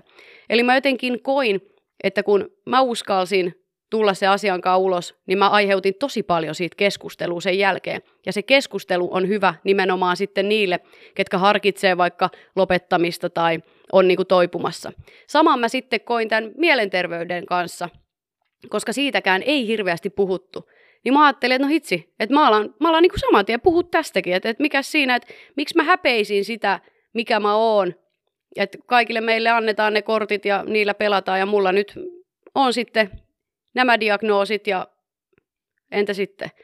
Ja sen jälkeen mä tein sen uudestaan biisin, jonka musiikkivideo mä sitten otin kymmeniä ihmisiä. Siellä on julkisuudesta tuttuja ja ihan tavallisia kansalaisia heidän omien ongelmien ja diagnoosien kanssa. Et mun idea oli se, että kerätään nyt iso porukka tähän eri lähtökohdista, eri titteleillä, näyttämään kaikille ihmisille, että kukaan ei ole yksin. Meillä kaikilla tulee elämän aikana niitä kriisejä ja ongelmia. Kukaan ei ole yksin ja kaikesta selvitään. Ja se videohan sai sitten kyllä ihan mielettömän vastaanoton ja avasi taas enemmän sitä keskustelua tästä aiheesta. Kyllä. Miten, onko se vapaasti puhuminen sitten vaikka tästä mielenterveysongelmista, onko se auttanut jollakin lailla sua tai vienyt eteenpäin? Onko sitä ollut mitään hyötyä sinulle? En mä tiedä, siis totta kai siitä hyötyy mulle, että mun ei tarvii piilotella niitä asioita ja mä voin olla ihan oma itseni. Tietty, jos mä haen jotain työpaikkoja ja muuta, niin onko se esim. haitallista nykypäivänä siinä? Sitä mä oon välillä miettinyt, mutta sitten taas, jos, jos mä en kelpa tällaisena kuin mä oon ja rehellisesti omana itsenäni, niin, sitten, sitten en kelpaa. Et, et siinä mielessä en koe, että siitä olisi ollut mulle mitään haittaa, että kyllä mä näen sen enemmän silleen hyötysuhteena siinä, että mä voin olla oma itteni ja puhua niistä asioista, mitkä on mulle tärkeitä. Että en mä ymmärrä, miksi mä häpeisin sitä tai yrittäisin piilottaa sitä. Mm. Ja ehkä se voi olla myöskin hyvä sitten, ettei päädy semmoisen työpaikkaan sitten, jossa se ei, ei ole suvaittavaa sitten olla oma itsensä ja ei, ei, ei saa uh, tulla huomioiduksi ihmisenä. Nimenom- on huomioitu vaan työntekijänä. Nimenomaan, ja kyllähän siis nämäkin diagnoosit, niin kyllähän ne aiheuttaa tiettyjä rajoitteita mulle, että joka tapauksessahan vaikka mä en näistä julkisesti puhuiskaan, niin kyllähän jos mä menisin johonkin työpaikkaan, niin mä kertoisin työnantajalle näistä. Että nythän ne vaan pystyy googlettaa etukäteen ja katsoa, että jaa, tämä tyyppi puhuu tämmöisistä, mm. että mutta toivottavasti ne, ne ei nyt vaikuta, mutta sehän on ainoa, mitä mä oon välillä miettinyt, että kannattaako nyt just kaikki alaston kuvia kaikkea nyt lyödä tonne nettiin, mutta it is what it is. Niin, kyllä. Sitten tuo absolutismi, kauhean kiinnostava aihe. Itsekin olen ollut jossakin vaiheessa, taisi olla jopa puolitoista vuotta käyttämättä alkoholia ollenkaan. Voitko kertoa vähän taustoja siitä, että miten ja miksi sä päätit ryhtyä sitten absolutistiksi ja minkälaisia ongelmia alkoholin kanssa kohtasit? No sanotaan näin, että tämähän ei ole mikään valinta, eikä tämä ole mikään niin kuin että mä oon päättänyt ruveta, vaan tämä on ollut mun ainoa vaihtoehto. Eli siis mä oon alkoholisti, raitistunut alkoholisti, mä oon ollut yli kahdeksan vuotta nyt täysin selvinpäin, täysin absoluutisti, ilman mitään päihteitä. Että tosiaan mä olin vaan 15-vuotias, kun valitettavasti ne harmittomilta tuntuvat kokeilut sitten lähtivät käsistä ja siitä alkoi tämmöinen kymmenen vuoden ongelmallinen alkoholin liikakäyttö. Vuosien varsilla monet mun kaverit sanoi mulle, että mulla olisi ongelmaa, mutta enhän minä ottanut sitä kuuleviin korviini. Menetin töitä, ihmissuhteita, velkaannuin pahasti.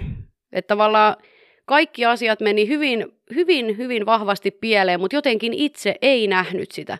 Ja vaikka kuinka kaverit yritti siinä vieressä tökkiä sanoa siitä, niin mä en vaan tajunnut sitä.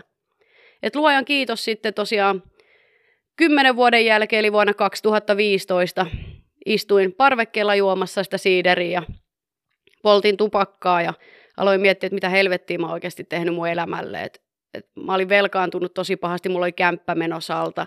Mä olin just menettänyt niitä töitä, kavereita.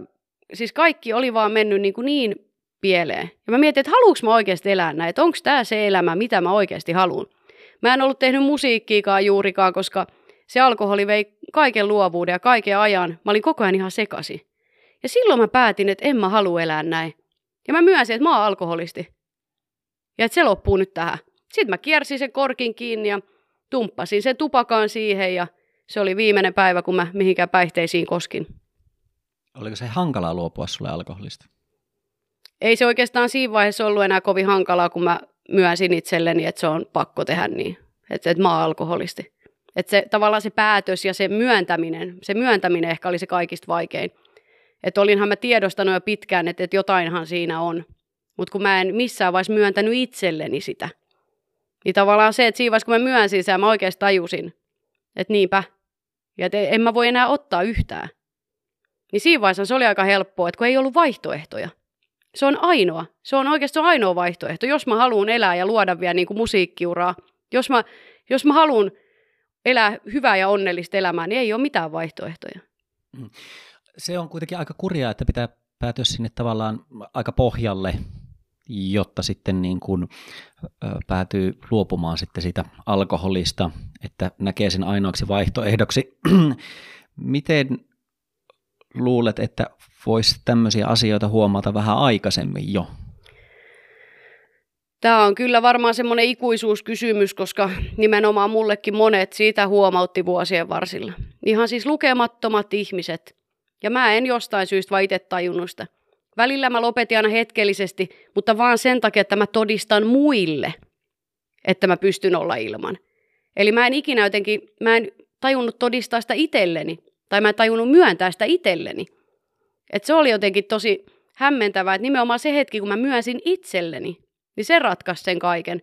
Ja multahan hirveästi kysellään, että mitä voi tehdä, kun läheisellä on ongelma alkoholin kanssa. Mutta silleen, että no niinpä, niinpä. Se siinä ehkä just on, että sä voit tökkiä sitä ihmistä kyllä siihen suuntaan ja yrittää puhua sille järkeä ja yrittää saada sille ihmiselle istutettua se siemen päähän, että sulla on alkoholiongelma. Mutta kuitenkin se kaikista ratkaisevin ja tärkein juttu on se, että se ihminen itse tajuaa sen ja myöntää sen. Ja minähän olin onnekas, että mä olin kuitenkin niinkin nuori, kun mä ymmärsin sen. Että siis joillainhan valitettavasti menee ihan koko elämä hukkaan alkoholin takia. Että sehän on riippuvuus, se on sairaus. Niin siinä vaiheessa niin olisi voinut käydä niin, että mä olisin tajunnut sen 40 vuoden päästä, että luojan kiitos, mä tajusin sen nyt jo. Ja mulla oli kuitenkin vielä silleen mahdollisuus lähteä tälleen niin kuin vanhemmalla iällä kohti niitä omia unelmia rakentaa sitä mun musiikkiuraa. Ja nimenomaan, että mä käänsin tämänkin vahvuudeksi ja puhun siellä kouluilla ja mun musiikissa ja muussa nimenomaan näistäkin asioista ja pystyn toivottavasti auttaa ihmisiä sitten oman kokemuksen kautta. Mm. Ja ehkä se on se hetki, että jos sen pystyy myöntämään, itsestä niin kuin lähtee se, se tahtotila siihen täytyy lähteä itsestä, että eihän kellekään voi sanoa, että hei sun täytyy nyt ruveta, ruveta tota, niin, niin, rajoittaa tota alkoholikäyttöä tai lopettaa se kokonaan, että eihän tästä tule mitään, niin pakkohan se on itsestä lähteä, mutta sen jälkeen keinoja löytyy sitten varmasti kuinka paljon, että on AA-kerhoja, on, on tota, löytyy kirjoja asiasta ja niin edelleen. Että. Ja kyllä mä niin kuin toivon, että, että jokainen kuitenkin vähän tarkkailee sitä omaa lähipiiriä ja omaa päihteiden käyttöä tietenkin. Ja jos havaitsee itsessään tai toisissa tämmöistä liikakäyttöä, niin kyllä siihen kannattaa puuttua. Että ei kannata missään nimessä ajatella, että ei edes puutu, koska siitä ei ole apua. Että nimenomaan aina kannattaa puuttua ja puhua siitä, koska se oikeasti voi olla tosi pienikin juttu, mikä sitten kääntää sen vipusen siellä päässä ja se muutos lähtee siitä. Kyllä. No, miten ootko sä menettänyt jotakin nyt, kun sä et juo alkoholia? No, en kyllä todellakaan. Tai siis mä oon menettänyt paljon kaikkia negatiivisia asioita. Ei tuu morkkista, ei tuu ahdistusta, ei mene rahat, ei mene terveys. Et siis nämä kaikki mä oon menettänyt, luojan kiitos, ei ole yhtään ikävä niitä asioita. Et tietysti se ikävä, ikävä puoli on se, että silloin kun mä join, niin mulla oli tosi valtava kaveripiiri. Et sit kun mä lopetin juomisen, niin kaikki he katosivat, mutta mä en näe sitä mitenkään negatiivisena enää, koska ne ihmisethän eivät olleet mun oikeita ystäviä tai mun oikeita kavereita, koska saman tien kun mä en enää ollutkaan se kiva ryyppyseuralainen, niin mun kanssa ei voinutkaan tehdä mitään. Eli ihan hyvin mä olisin voinut lähteä niiden kanssa kahville tai muuta, mutta ei ne halunnut, ne halusi vaan dokaa munkaan, niin eihän ne ole silloin mitään oikeita kavereita. Kyllä, ymmärrän. No mitäs kaikkea sä oot saanut sitten tästä hyvästä, kun jätit alkoholin? No siis mä sain mun elämän takaisin, että se, se on ehkä kaikista merkittävintä, että Mulla oli silloin tosiaan aika pahat velat niskassa ja mä uskalsin sitten iskälle niistä kertoa. Kerroin hänelle samalla, että mulla mul on niinku alkoholiongelma, että iskällähän on myös iskä ollut raittiina jo mitähän se on, varmaan lähempänä 30 vuotta pian tulee. Niin iskälle sitten laitoin viestiä, että nyt kävi näin ja että mä oon tosi pahoissa veloissa ja mä tarviin apua. Ja iskä sitten vastasi, että ukki aikoinaan auttoi häntä, että nyt on hänen vuoronsa auttaa minua. Ja iskä sitten maksoi kaikki mun velat pois ja mä aloin hänelle lyhentää niitä kuukausittain. Et näissä veloissa oli paha se, kun siellä oli näitä pikavippejä ja muita, missä oli ihan mahottomat korot. Niin se oli ihan sama, kuin paljon mä yritin lyhentää niitä, niin ne ei ikin lyhentynyt. Niin siinä tavallaan saatiin ne korot pois ja pääsin lopulta eroon veloistani. Et nyt, nyt olen ihan velaton, niin kuin tässä mielessä joo, mutta siis oli mahtavaa kyllä, että iskä pystyi auttamaan mua. Kyllä. Eli monenlaista hyvää on tullut ja muuttanut koko ehkä elämän suunnankin sitten. No kyllä joo se, että sitten kun lopetin sen juomisen, niin aloin tosiaan tekemään tätä itse tutkiskelua, joka oli erittäin merkittävää ja ylipäätään niin kuin kasvamaan käytännössä ihmisenä ja sitten tietenkin myös artistina. Et vasta sen juomisen lopettamisen jälkeen mä aloin tekemään musiikkia silleen tavoitteellisemmin. Et vuodesta 2017 mä oon tehnyt vasta silleen tuottajan ja tekijätiimin kanssa ja muutenkin silleen määrätietoisesti musaa. Et jos en olisi ikinä hairahtanut tuolle päihteiden polulle, niin mulla olisi ollut siinä kymmenen vuotta aikaa tehdä tota musaa jo vähän aktiivisemmin, mutta ei se mitään. Tämä meni näin ja nyt mennään sitten kovaa vauhtia niitä stadioneita kohti. Kyllä, varmasti. Miten tota, ihmiset on sitten sun lähellä ja kauempana ja muuta suhtautunut sitten tähän sun absolutismiin? Tietenkin varmasti löytyy sitä kannustusta ja osa sitten varmaan näistä entisistä kavereista jätti, jätti sinut, mutta mitäs, mitäs kaikkea muuta sieltä on? Minkälaisia reaktioita siihen on ja nykyisin kohtaat sitten? No ei siinä siis mitään. Iskähän on hirvittävän ylpeä totta kai ja siis samoin niin kuin muu lähipiiri ymmärtävät täysin ja ovat iloisia siitä, että en enää juo. Ja ei mulla hirveästi enää ole edes niitä kavereita olemassa, ketkä oli silloin, kun mä join. Mutta sehän on vähän ikävää, että monesti jos on joku tämmöinen tilaisuus, missä on vähän oudompaa porukkaa ja siinä sitten on vaikka jotkut skumppalasilliset tai muuta ja mä sanon, että mä en niinku käytä, niin se on hirveän ikävää, että vielä nykypäivänäkin se herättää niitä kysymyksiä. Että miksi? Että oletko raskaana?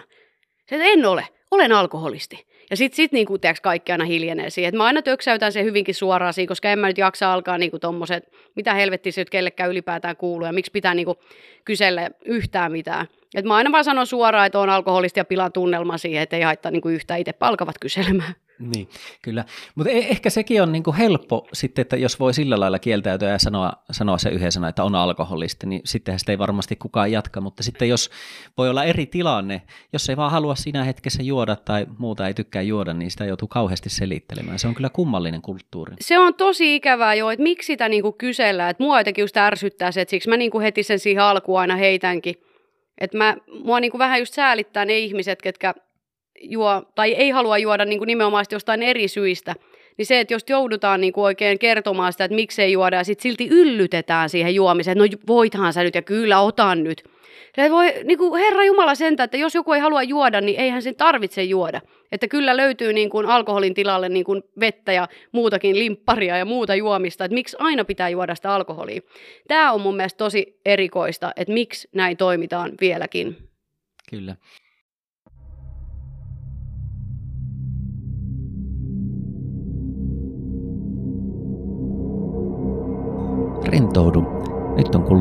Taiteen aika. Seuraa myös Instagramissa, että Mika Oulu. Tilaa myös kanavan ilmoitukset, jotta tiedät, kun uusi jakso ilmestyy.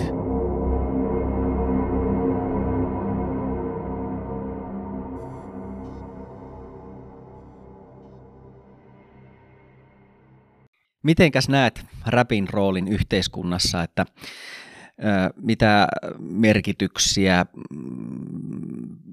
rap-musiikki sitten tuo yhteiskunnalliseen keskusteluun?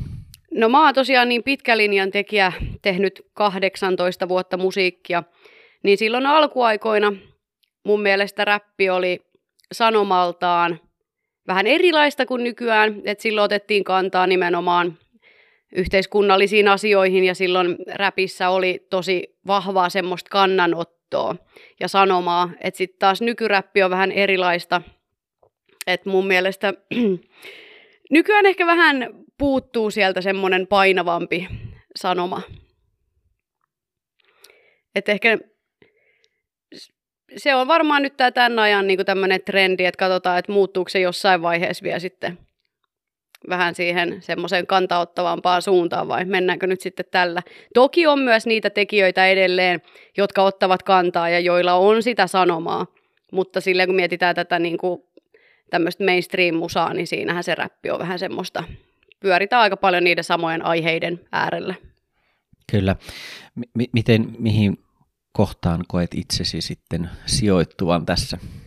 No mä koen, että mun musiikilla on erittäin merkittävä yhteiskunnallinen vaikutus siitä syystä, että mä yritän nimenomaan kohentaa ihmisten hyvinvointia, just lasten ja nuorten hyvinvointia. Mä puhun tärkeistä asioista, nimenomaan siitä kiusaamisesta, mielenterveydestä, päihteiden vastaisesti. Et mä koen, että, että mulla on kyllä sitä tärkeää sanomaa, mitä pitäisi saada enemmänkin sitten kuuluviin. Kyllä. Miten koetko, että tämmöisellä musiikilla sitten, joka ottaa kantaa ja muuta, niin räpillä niin, ja popmusiikilla, voiko sillä päästä niille stadion keikoille? Se oikeastaan jää nähtäväksi, että onko, onko siellä nyt silleen hirveästi ollut ketään sellaisia, ketkä on tehnyt semmoista niin kuin kantaa ottavampaa musiikkia tai kenellä on tosi painavaa sanomaa vai onko se nimenomaan sitä, että pitää pikkasen kulkea siellä massan mukana ja puhua niistä aiheista, että sitten pääsee niin kuin isommille estradeille. Mutta kyllä mä pidän omasta jutustakin ja omasta sanomastakin. En mä tekisi musaa, jos ei mulla olisi mitään sanottavaa. Että kyllä mä menen tällä. Katsotaan, mihin asti se vie. Kyllä. On niitä taitanut jokunen, jokunen olla myöskin tämmöisiä, jotka on päässyt näitä isojakin keikkoja, keikkoja heittelee ja erittäin isoa huomiota, jotka ottaa kantaa ja uskon näin, että se ei sitä, sitä välttämättä rajoita ja toivottavasti ei, koska sinullakin on tärkeä, tärkeä sanoma. Miten, miten sä koet sitten tuommoisen niin rap-kulttuurin ja mm, muuttuneen ja minkälaista se ehkä nyt sitten on, että siihen on kuulunut paljon justiinsa ehkä tämä tämmöinen miesten uho ja autot ja paljon tyttöjä esimerkiksi ja tämmöistä. Onko se, onko se muutakin sitten? No siis, kun mä aloin kuuntelemaan räppiä, niin nimenomaan se sanoma oli siis se tärkein. Sitä kirjoitettiin tosi sille päiväkirjamaisesti. Sinne tuotiin niitä omia huolia, oli ne huolet omasta elämästä tai oli ne sitten just yhteiskunnallisia huolia. Tietenkin alusta asti siinä on ollut mukana myös sitä uhoa ja nimenomaan nämä naiset ja autot. Ja musta tuntuu, että nykypäivänä sitten korostetusti siellä on tätä materiaa ja näitä naisia ja tämmöistä uhoa. Ja se ei nyt ainakaan tämmöiseen kuitenkin jo yli kolmekymppiseen täti ihmiseen oikein sitten ehkä niinkään iske, että itse nimenomaan, kuten aiemmin sanoin, niin arvostan niitä hyviä, hyviä sanoituksia, semmoista niin tarinaa ja ylipäätään sielukkuutta niissä biiseissä ja niissä teksteissä. Mm. Toki siis tällekin, tälle tämmöiselle uhoräpillehän varmasti löytyy kysyntää koska siis tämähän on tosi suosittua nykypäivänä, se, sen tyylinen musiikki. Kyllä, ja voihan sitä uhoa yhdistää myöskin siihen positiiviseen sanomaan, että onhan sullakin semmoista aggressiivisuutta myöskin siellä, siellä biiseissä.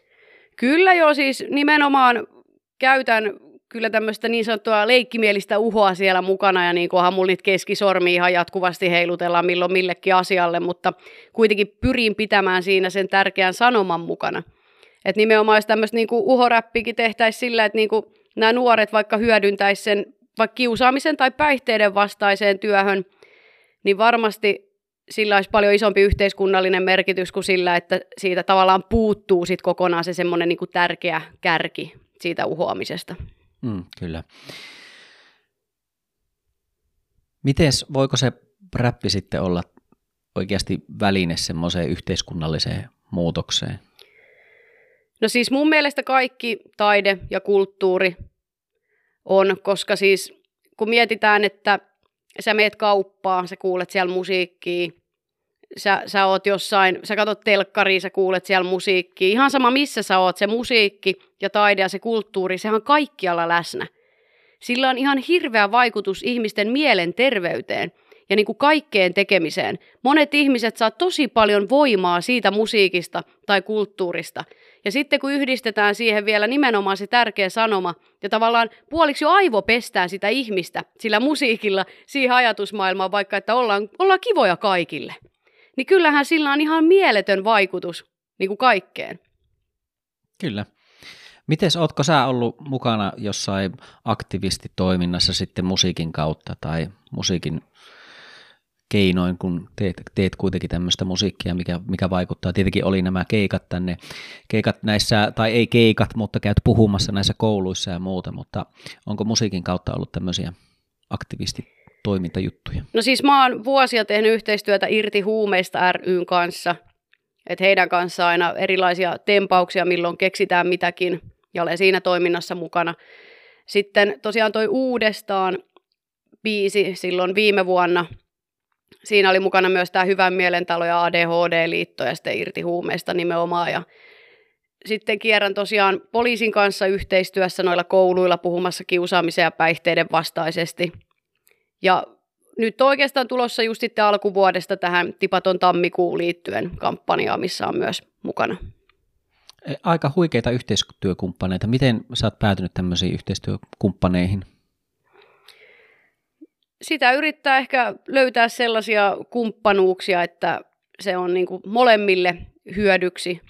Ja tietenkin se, että irti huumeista ry, niin sehän on mulle nyt hy- hyvä kumppani tietenkin, kun itse puhun päihteitä vastaan, niin mukavaa, että on sitten niin kuin samanhenkistä porukkaa, kenen kanssa tehdä niitä asioita.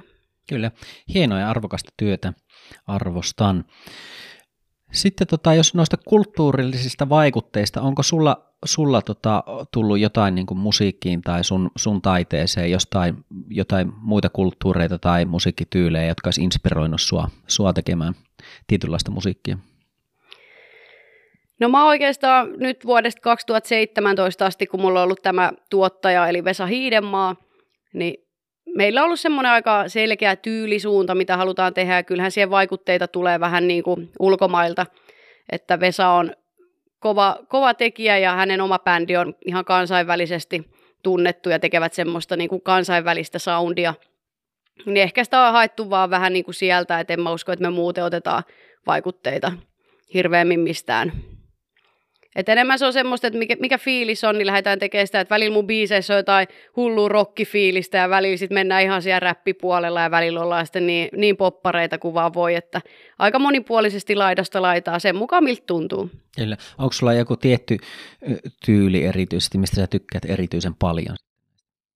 No siis kyllähän mä nyt oon niinku sille niinku aika räppihenkinen tai sille, että se räppihän nyt mun verissä kulkee vahvasti, että totta kai mä tykkään niinku räppää ihan sika paljon.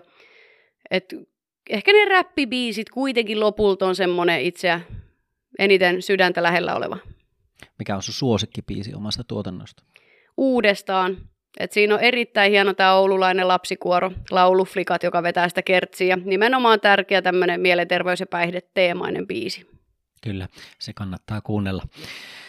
Mites, tuleeko paljon sitten tehtyä yhteistyötä muiden taiteilijoiden kanssa? Tämä tuottaja on tietenkin ja muitakin löytynyt, mutta mit, mites muita?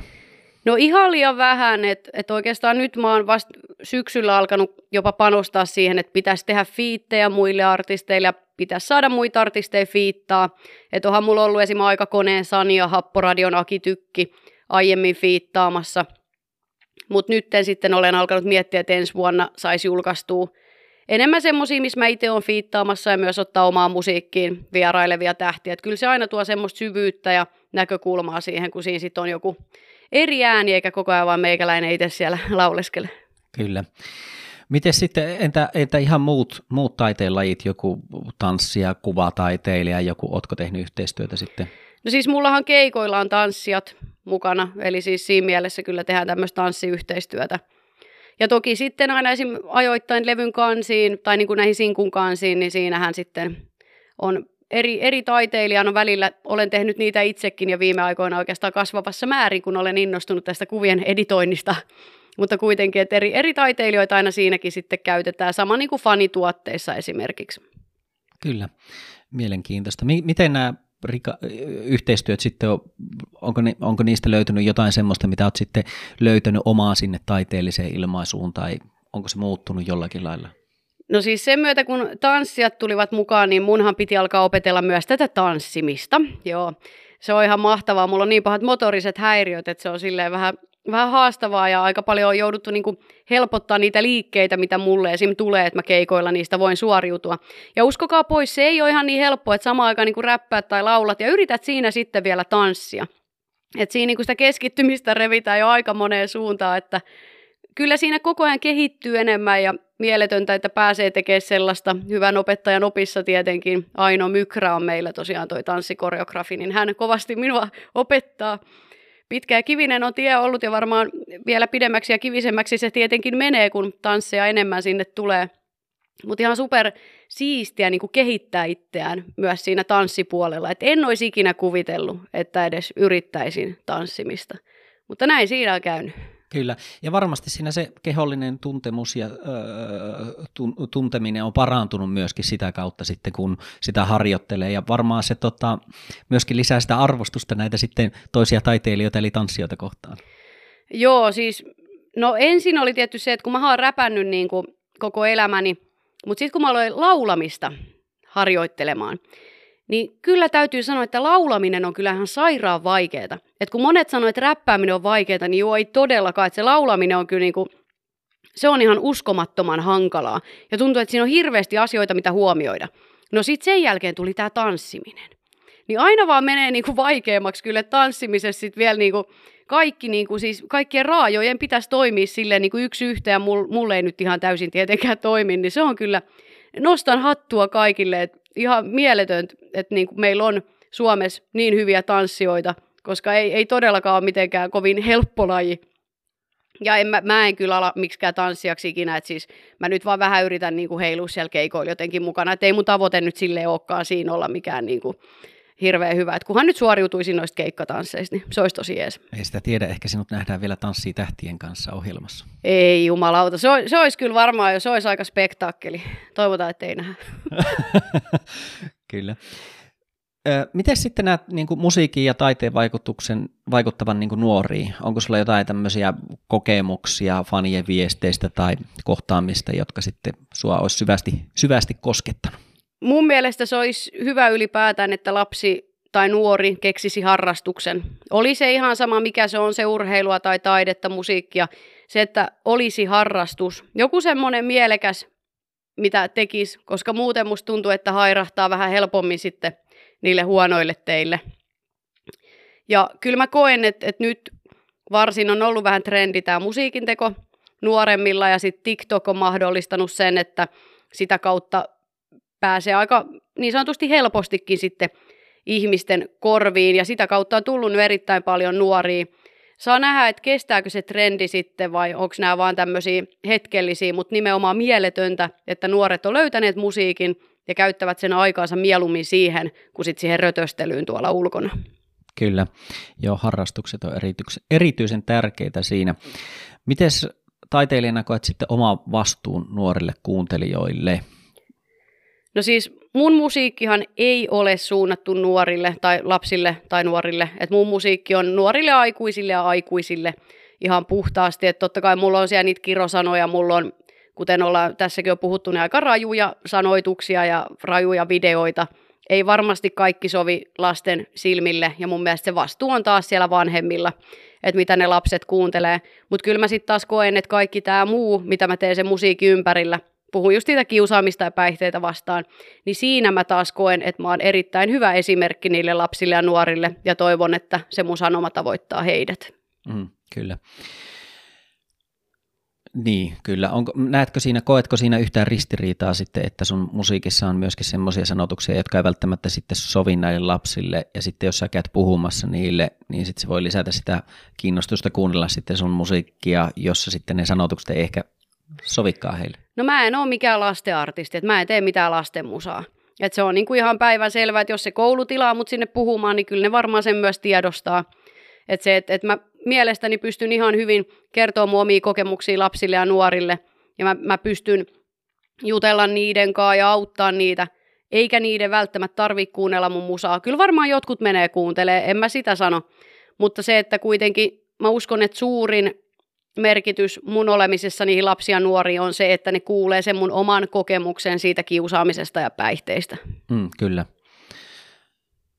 Mites, minkälaisia neuvoja sitten sulla on nuorille ja nuorille aikuisille, jotka sitten haluaa seurata unelmaansa taiteen parissa tai käsitellä sitten näitä vaikeita aiheita omissa musiikeissaan? No ainakin se, että uskoo itseensä, uskoo omaa juttuunsa, pitää siitä kiinni, että aina tulee niitä, ketkä haluaa polkea alas. Aina tulee niitä, ketkä sanoo, että sä oot ihan paska. Niin usko itseesi, mene eteenpäin, pidä kiinni siitä omasta jutusta. Että mun mielestä se on kaikista tärkeintä. Ja sitten se, että nimenomaan kun alkaa tulee sitä ikävää kommenttia, niin puhuu niistä jollekin, että ei jää yksin niiden kommentteen kanssa. Eikä ainakaan lähde rakentaa semmoista suojamuuria sitten siinä kohtaa, vaan nimenomaan mieluummin käsittelee niitä asioita ihan siinä reaaliaikaisesti ja puhuu niistä aikuisille, mutta myös vaikka sitten omille kavereille, että jos se on helpompaa. Mutta aina mun mielestä tarvii olla kuitenkin myös ainakin se yksi aikuinen, oli se terveydenhoitaja, kuraattori, opettaja, vanhempi tai vaikka minä, mullekin voi laittaa viestiä, niin kunhan joku aikuinen, niin silloin siinä saa vähän semmoista kypsempää perspektiiviä kuitenkin se asian käsittelyyn. Kyllä. Millaisia tulevaisuuden suunnitelmia sulla on sitten tämä musiikin ja sun taiteen suhteen, että millä lailla sun tavoitteet on tietenkin siellä stadion keikoissa ja muussa, mutta miten, miten sinne edetään, mitkä on seuraavat stepit? No en mä tiedä oikein. Yritän julkaista nyt vähän enemmän musiikkia, että tosiaan tänä vuonna mulla oli jo suuret suunnitelmat ja julkaisutahdi piti olla aika kova, mutta kesä- ja keikkakiireet yllättivät ja mä en ymmärtänyt näin ensikertalaisena, että kuinka raskasta se on, kun on tuommoinen ihan täyteen puukattu festarikesä, juontoja ja sitten omia keikkoja. Enkä ehtinyt sitten julkaista musiikkia tai tehdä musiikkia, ihan niin kuin olin ajatellut. Niin nythän mä julkaisin vasta syksyllä sitten seuraavan biisin kevään jälkeen – joten ensi vuonna ehdottomasti yritän sitten vähän kiihdyttää tuota julkaisutahtia. Ja toki nyt toi on myyty keikkoja ensi kesälle, en mä oikein tiedä miten niitä nyt jo tilaillaan. Yleensä kaikkien superstarojen keikat tilataan tälleen hyvissä ajoin, mutta olen, olen tosiaan lyönyt lukkoon sinne ensi kesälle jo keikkoja, niin toivotaan, että tulee hyvä keikka kesä sitten. Niin, ehkä tämä on merkki jostakin tulevasta supertähteydestä sitten. Siis nimenomaan mä oon kanssa miettinyt, että ehkä jotkut nyt haistaa niin tuossa jotain, mitä mä en ehkä ihan vielä silleen, silleen haista, mutta toivotaan, että se supertähteys sieltä sitten lähenee. Kyllä. Sitten tämmöisiä kysymyksiä on, mitä on kysynyt aina melkeinpä kaikilta taiteilijavierailta jossakin muodossa. Niin, niin mites pitääkö taiteen ottaa kantaa yhteiskunnallisiin asioihin, tai saako se tehdä niin? No siis ehdottomasti saa tehdä niin, mutta ei se niin kuin tarvitse tai pidä. Et mun mielestä, jos puhutaan nyt varsin musiikista, niin mun mielestä on tärkeää, että musiikissa tuodaan esille niitä aitoja ja rehellisiä tunteita ja ajatuksia. Ja mun mielestä on mielenkiintoista, jos ne on just sen artisti jotain omia kokemuksia tai se avaa niitä jossain. Et mun mielestä se on niin kuin supersiistiä vähän päästä samalla tutustumaan siihen artistiin ja sen ajatusmaailmaan. Ja sitten ylipäätään se, että musiikilla just viedään sitä sanomaa eteenpäin, oli se sanoma sitten mikä tahansa. Niin että siinä aina on kuitenkin joku semmoinen juttu, niin mun mielestä se on, se on tosi ees. Kyllä. Millaisia tunteita tai reaktioita haluat herättää sun teoksilla? Mä haluan ravistella. Että se, että et ihminen jotenkin, että sen silmät aukeaa, että se herää ajattelemaan asioita. Ja tietenkin mä ravistelen silleen niin negatiivisesti kuin positiivisestikin palautteesta päätellen, niin tota, mulle se on ihan sama, mitä, mitä tunteita ja mitä reaktio se herättää, kuhan se herättää jotain. Silloin mä oon onnistunut. Kyllä. Mikä on taiteilijan vastuu? No tämähän on kyllä aika sille pinnalla ollut asia nyt viime aikoina, kun aika paljon tota, sensuroitu näitä biisejä ja muuta – et kyllä siinä mun mielestä kyllä on vastuu, että mitä sinä kirjoitat ja mitä sinä sanot. Ja mä en ymmärrä, että miksi jotkut ehkä kirjoittaa tai sanoo semmoisia asioita, että jos et sä itse seisokkaa sit niiden takana, että sit, sit lopulta vedetäänkin se biisi pois, niin kyllä ehkä pitäisi sit vähän pidemmälle miettiä ennen kuin se edes julkaisee. Mutta tietenkin nimenomaan se viimeisin vastuu on sitten kuuntelijan, ja jos kuuntelija on alaikäinen, niin sitten taas vanhempien vastuu. Mutta kyllä nimenomaan täytyy artistina ja esikuvana miettiä tosi tarkasti, mitä siihen biisiin laittaa. Hmm. Mikä on taiteen päämäärä? Taiteen päämäärä? Miksi sulla on näin vaikeita kysymyksiä? Uhuh. No siis, no ainakin itse pyrin omalla musiikillani voimauttamaan ihmisiä ja just saada ihmisiä ajattelee asioita ja viedä sitä sanomaa eteenpäin. Et ainakin ehkä mun taiteen päämäärä on se, että mä herättäisin ihmisiä ja just, että mun musa puhuttaa niitä ja herättää niissä fiiliksiä. Ja just viime kädessä, että mä pystyisin auttaa mun musiikin ja mun musiikkiuran kautta toisia. Mitä seurauksia voi taiteella olla? Seurauksia? Ei, joku. No siis nyt jos lähdetään taas analysoimaan tälleen pitkän kaavan kautta, no niin, valmistautukaa, tämä kestää ikuisuuden tämä tarina. Mutta siis mä oon välillä miettinyt sitä, että kun tehdään vaikka biisejä, missä yllytetään ihmisiä juomaan ja tehdään tämmöisiä juomalauluja, niin mun mielestä nämä ei ole esim. kovin hyvää esimerkkiä sitten nuorille. Eli mä pelkään sitä, että kun on tämmöisiä juomalauluja ja missä kannustetaan siihen, niin mä pelkään, että sillä voi olla jotain tuhoisia seurauksia nimenomaan lasten ja nuorten päihteiden käyttöön. Että tavallaan lapset ja nuoret alkaa ihannoimaan semmoista kuin päihdeelämää ja niitä artisteja, ketkä sitten tuolla somessakin vaikka esiintyy vähän, vähän humalassa tai muuta. Sitten toki uutena ilmiönä on tämä, että monet käyttää tämmöisiä kalliita merkkivaatteita. Ne esiintyy aina näissä mainosvideoissa tosi kalleissa merkkivaatteissa, ne prassailee kaikilla hienoilla koruilla ja muulla. Niin tästä on mun mielestä tullut selkeästi tämä ilmiö, että nuoret on alkanut ihailemaan sellaista. Ja nyt esim. Oulussa on räjähdysmäisesti kasvanut nuorten tekemät ryöstöt. Eli tällä hetkellä viedään merkkivaatteet toisen päältä. Ihan sairasta.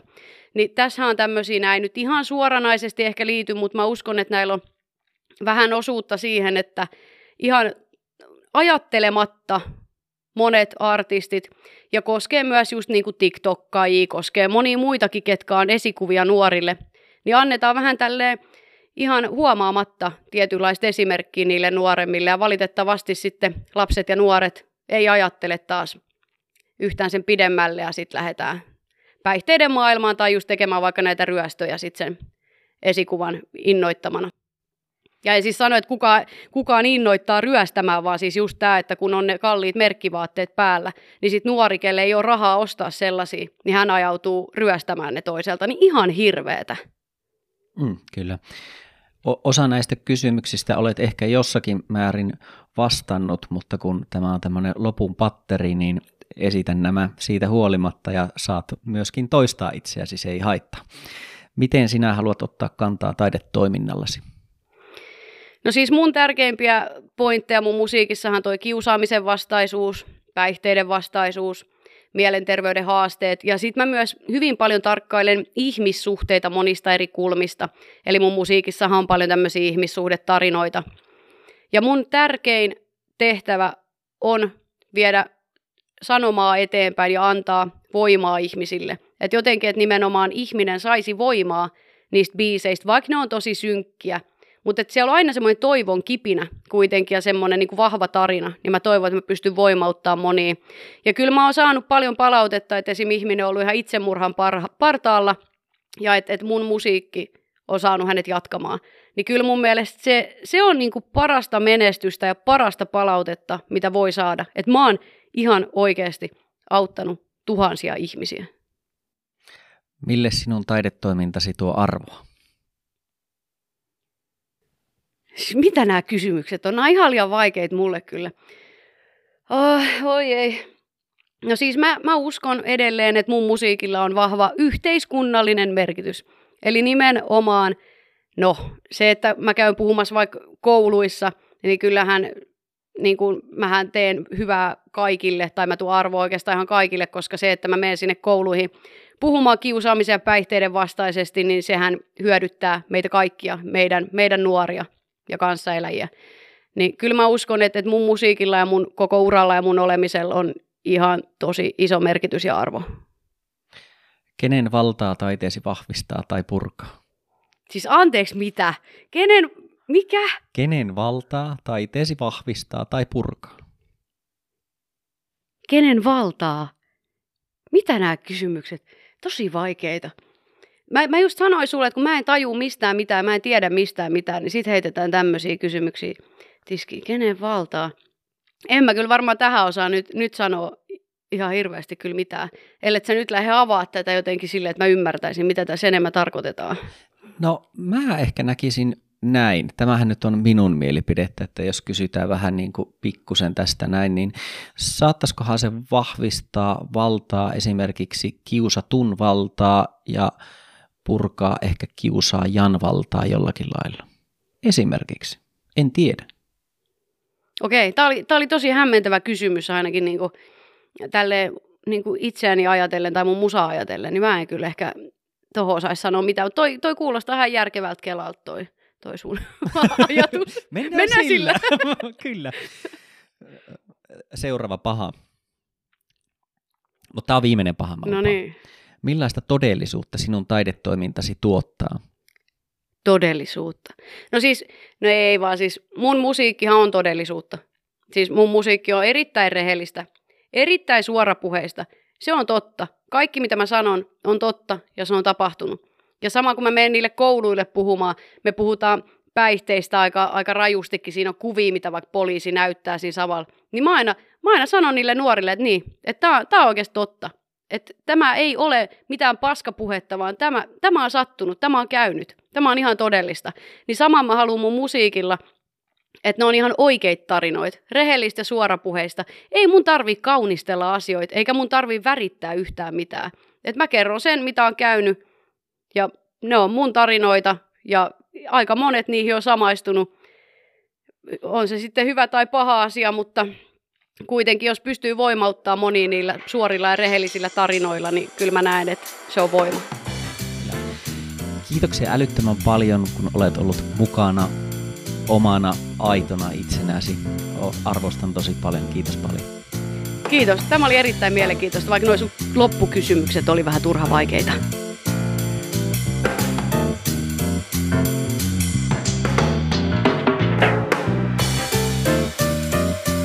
Olit juuri taidetreffeillä ja kuuntelit artisti sanaa. Toivon, että tämä hetki räpin ja tärkeiden yhteiskunnallisten asioiden parin oli sinulle nautinnollinen. Ehkä tämä keskustelu herätti sinussa uusia ajatuksia ja kenties sait oppia jotain uutta. Olemme jälleen hieman lähempänä vastausta kysymykseen, miten taide muuttaa maailmaa. Mikäli haluat jättää minulle palautetta, niin suunta osoitteeseen mikaoulu.com. Muista myös tilata Mika Oulun taidetreffit, jotta saat ilmoitukset tulevista jaksoista. Seuraa myös Instagramissa at Mika Oulu. Kiitoksia ajastasi ja kuulemiin.